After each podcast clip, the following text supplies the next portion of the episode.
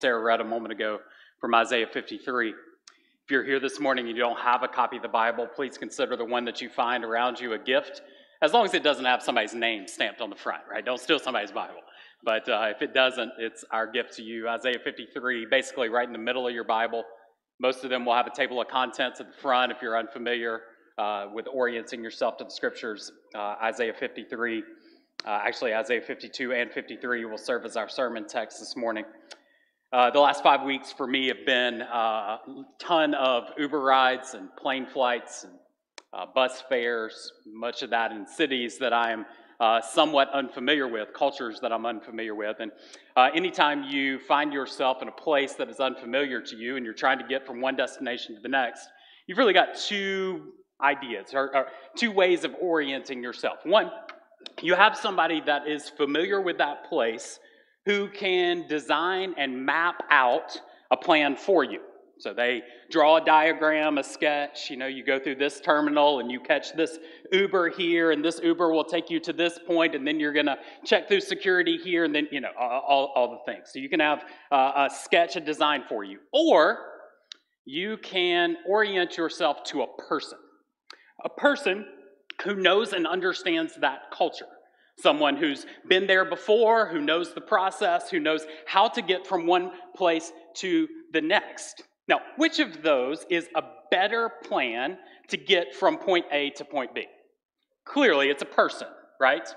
By orienting yourself to a person, not a sketch, not a design, not a, a drawing, but, but a person who understands the path, you get to the destination more uh, more effectively. And our team that was in Turkey this past week uh, experienced that very clearly. A person is better than a path. Christianity, and especially Easter, is about orienting ourselves to a person. Throughout history, 2,000 years of history, this day has marked something significant, not something significant about a path of religion, not something significant about a way of orienting your life, but something significant that happened to a person. And by virtue of orienting ourselves to that person, we experience then the salvation, forgiveness, joy, peace, hope that we all long for. This is not true for other religions. Other religions attempt to orient us to a path to follow. And if that is the outcome, then what you're left with on a day like this is a lot of pressure. Pressure to live according to the path. And if you don't, you're crushed. Christianity stands unique as a faith that rests entirely on a person. And if that person did what that person said they would do, the pressure's off. The pressure's off both in this life and in the life to come. The servant songs in Isaiah that we've been considering these four weeks are making this grand point. Notice that the songs, each one that we've considered, have been pointing our attention to a person a person who is going to give light, a person who is going to bring justice, a person who is going to model obedience. And in our passage this morning that Sarah has already read for us, a person who is going to do the unthinkable, a promised servant who is going to offer himself up for sinful men and women. In fact, if you wanted to boil an Easter sermon down to one word, it could be that for. Easter is the message of God for you and God for me. To make that point, just scan Isaiah 53 with your eyes. And I want you to notice, and perhaps you could do it this evening, notice how many times the word for or the close synonym here, because, shows up in this song. Notice how many times Isaiah in his writing makes the point that something that this servant is doing is for you or because of you. Back in chapter 52, God begins by reminding his people of his care for them. He was faithful in delivering them from the Egyptians. He's rehearsing this faithfulness using the foremost story in Israel's experience, the Exodus, to tell the, the, the, ways that he has cared for his people. And he points out, as chapter 52 plays out, that in spite of his miraculous salvation, the people continued to rebel against him. They even had a clear path to go with my opening illustration. They had a clear path to follow the Ten Commandments. But they're unable to follow the path that was given. They were not faithful to him, though he had been faithful to them. So Isaiah shifts to another mention of this servant who's going to come. He knows that even this generation is not going to be faithful to follow the path, even if God gave them another one. So they need a person to do for them what they cannot do for themselves. Look in verse 13 of chapter 52. This is the testimony of Isaiah. He says, My servant is going to be successful. He's going to be lifted up, raised, and greatly exalted. Now, it's reading into the text more than is here to think that the first hearers of this prophecy would have understood this in light of the bodily resurrection of Jesus Christ. But later interpreters are going to grab verses like this and apply them. They're going to overlay this to what Jesus has accomplished a servant who was lifted up, who was exalted. And if you were anticipating what one might look like if, if he were going to be this raised, lifted up, greatly exalted servant, what would you expect? My guess is that you would expect the exact opposite of what we get in verses 2 and 3 of Isaiah 53. I'll reread the text there. He grew up before him like a young plant, like a root out of dry ground. He didn't have an impressive form or majesty that we should look at him, no appearance that we should desire him.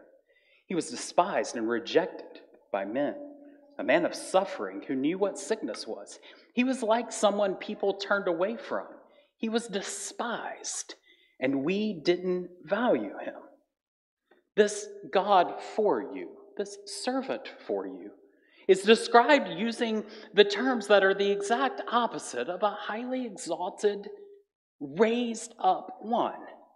No majesty that people are going to take notice, no appearance that's going to make him desirable. He's not going to be popular. In fact, it's going to be the opposite of that. He's going to be despised and rejected. His life is going to be marked by suffering and sickness. He'll be someone that people turn away from. This greatly exalted servant would not be valued.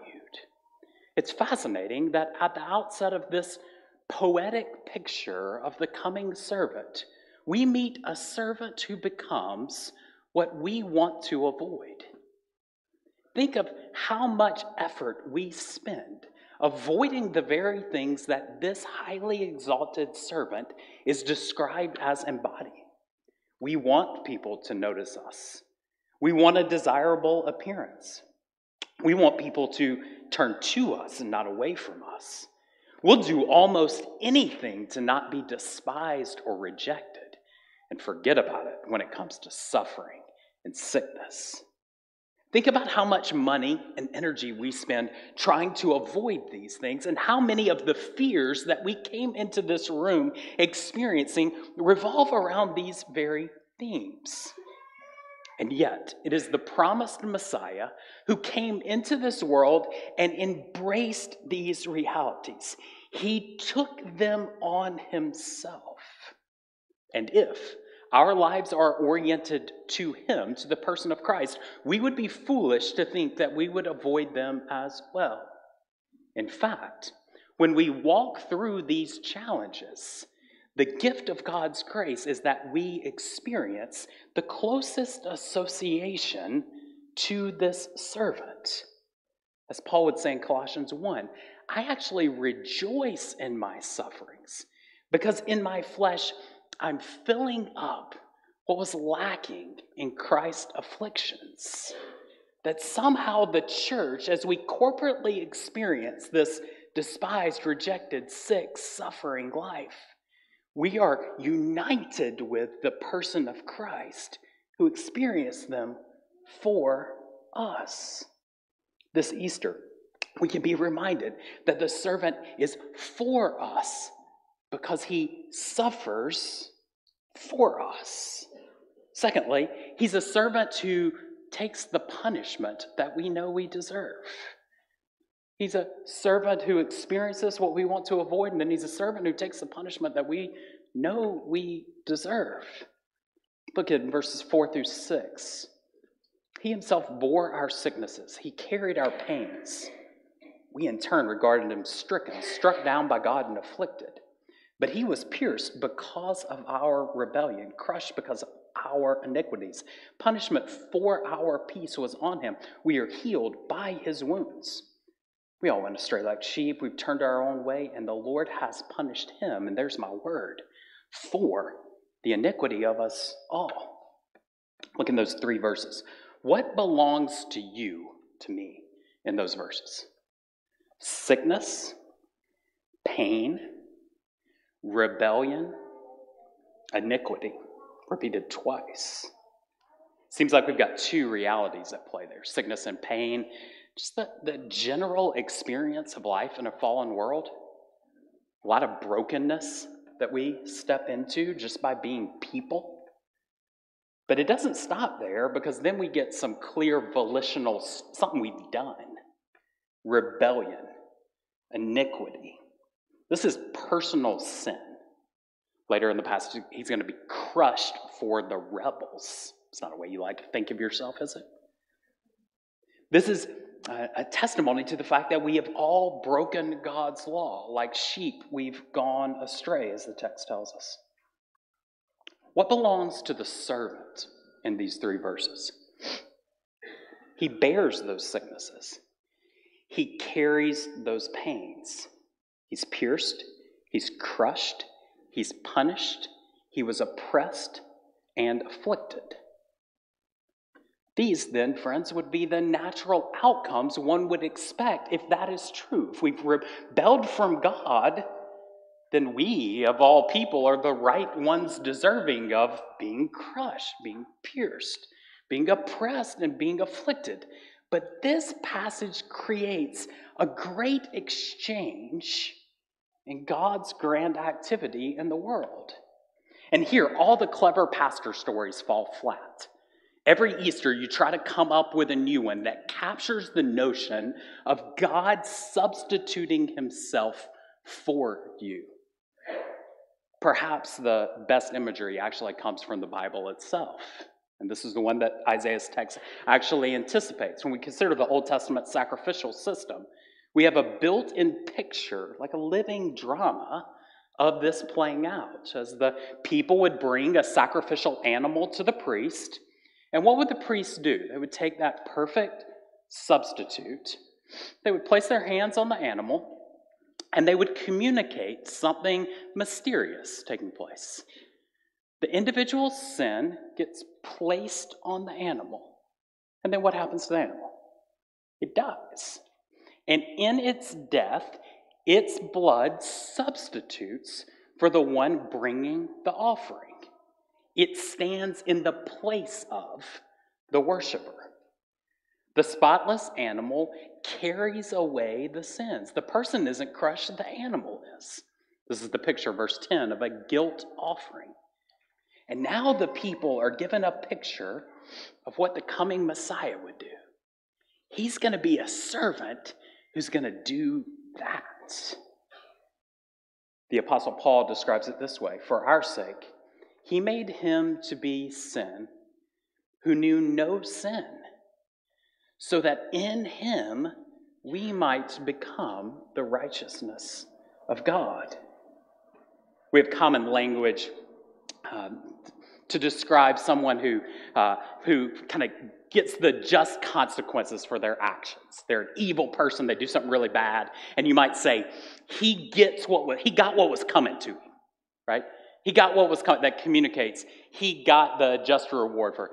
So there's a switch here. The servant's to get what was coming to you. He's to get what was coming to me. He's to die for us. And then in verse 7, we get a servant who's faithful even when we're not. He's oppressed and afflicted. He didn't open his mouth. Like a lamb led to the slaughter, like a sheep silent before his shearers, he did not open his mouth. He was taken away because of oppression and judgment, and who considered his fate? He was cut off from the land of the living. He was struck because of the people's rebellion. He was assigned a grave with the wicked. He was with a rich man at his death because he had done no violence and he had not spoken deceitfully. Yet it was the yet the Lord was pleased to crush him severely. These verses anticipate a servant who is faithful to accomplish the work. He was like a sheep going to the slaughter. He was silent. A point that's fulfilled when Jesus does not try to defend himself or get off the hook before the leaders of his day. Isaiah pictures here a real death. He's cut off from the land of the living, he's placed in a grave, even though he knew no sin that was deserving of this fate. He'd done no violence, he'd not spoken deceitfully. But notice here, we see the Trinity at play in this passage. Not only was this sheep willingly substituting himself for the sins of rebels like us, this was in fulfillment of the purposes of God the Father. It was God's will to crush him. And Jesus didn't go kicking and screaming, he fulfilled the Lord's purposes. Friends, isn't it a beautifully encouraging thought for us this Easter to think that from the beginning of the world, God the Father had a plan in mind to address the brokenness of your sin? Perhaps you're here this morning and your concept of God is of a divine policeman parading around the universe attempting to write tickets for your moral sidesteps. The picture of Easter Sunday is not God as a moral policeman, but a God who demonstrates his great love for you. That while you were still sinners, Christ died for you. He's not writing tickets, he's tearing them up. And then lastly, we have a servant who wins victory and gives it to us. Verse 11. After his anguish, He'll see light and be satisfied. By his knowledge, my righteous servant will justify many. He'll carry their iniquities. Therefore, I'll give him as a portion. He will receive the mighty as a spoil, because he willingly submitted to death and was counted among the rebels. Yet he bore the sins of many, and he interceded for the rebels. This song anticipates the reason this is a celebratory day for us. It's not merely the fact that this servant died in our place, but that he won victory for us. His resurrection is our resurrection. The text doesn't explicitly speak of resurrection, but it certainly hints at it. He's going to see light and be satisfied on the other side of this sacrificial death. Clearly, that's not something that a sheep could do when it dies as a substitute. He's going to receive a portion or a spoil. And this is going to be in the form of the many he has forgiven. The victory is going to result in him getting people as a reward. What kind of people? Those who through faith have depended on the sacrifice. Those who got peace, healing, verse 5. Verse 11. Those whom he justified. Verse 11 again. Those whom he carried away their iniquities. This song pictures a group of people who will get peace, healing, justification, and forgiveness through this suffering servant's work. Once again, we see all the outcomes that everyone in this room desires, whether you're in Christ or not peace, healing, to not be under the weight of condemnation for your sin, to not have to live in shame, to be forgiven. And friends, to those of you all of you who long for those things, I hold out not a path to a better you, but a person. The person of Jesus Christ, who is the only one capable of forgiving your sins, who is the only one capable of substituting in your place, who is the only one capable of giving you lasting peace, who is the only one who promises eternal hope. Today, this Easter, turn to Christ and be saved. This morning, we extend to all those who have done that. The beauty of this communion meal, let me invite our servers forward now. We're going to pass the elements of the Lord's Supper, a meal that testifies every time we take it of the reality that God is for you. As we receive these elements, I ask that you would just hold them uh, where you are. In just a minute, when everybody has the symbol of Christ's body, its blood, we'll receive these elements together. In the meantime, if you're here and you don't know Jesus, I'm going to ask that you pass on taking these elements and that you, you pray, that you talk to God about the reality of your need before Him, that in this moment you can experience the peace, salvation, and forgiveness that comes from God. If you're here and you're in Christ, let me invite you to use this space to pray, maybe even pray together as a family, to thank God that He is for you because of Jesus. And in just a minute, when everybody has the elements, I'll lead us to take them together.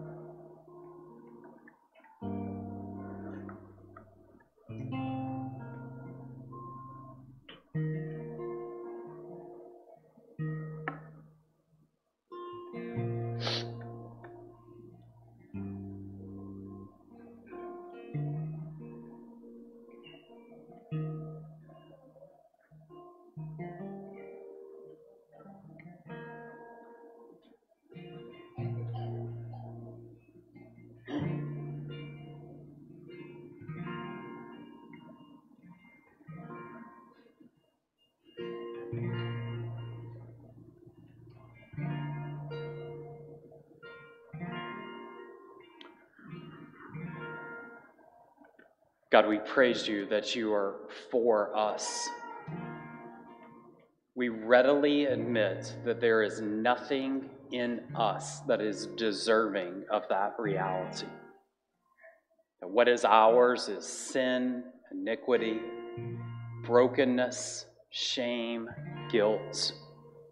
And yet, in the face of that, you demonstrated your great love for us in that you sent Christ to do for us what we could not do for ourselves, to become all that we long to avoid, to pay a price that we know we deserve, and to grant us victory that we could never earn on our own. We stand united to the person of Jesus. He is our only hope in life and in death. As we receive this picture of body and blood of Christ, might you embolden our confidence. Might you remove shame and guilt Would you lift up our eyes from the fear that crushes us? Would you bring encouragement, joy, hope, and peace because of what Jesus has already done for us?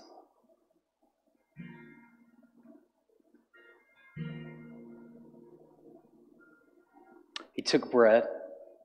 When he'd given thanks, he broke it. He gave it to them, saying, This is my body, which is given for you.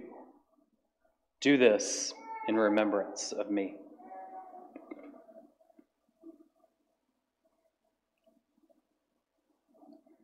And likewise, the cup, after they'd eaten, saying, This cup is poured out for you.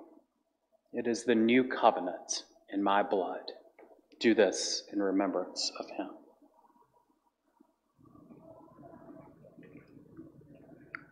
And now join me as we stand and sing to a God who is for us.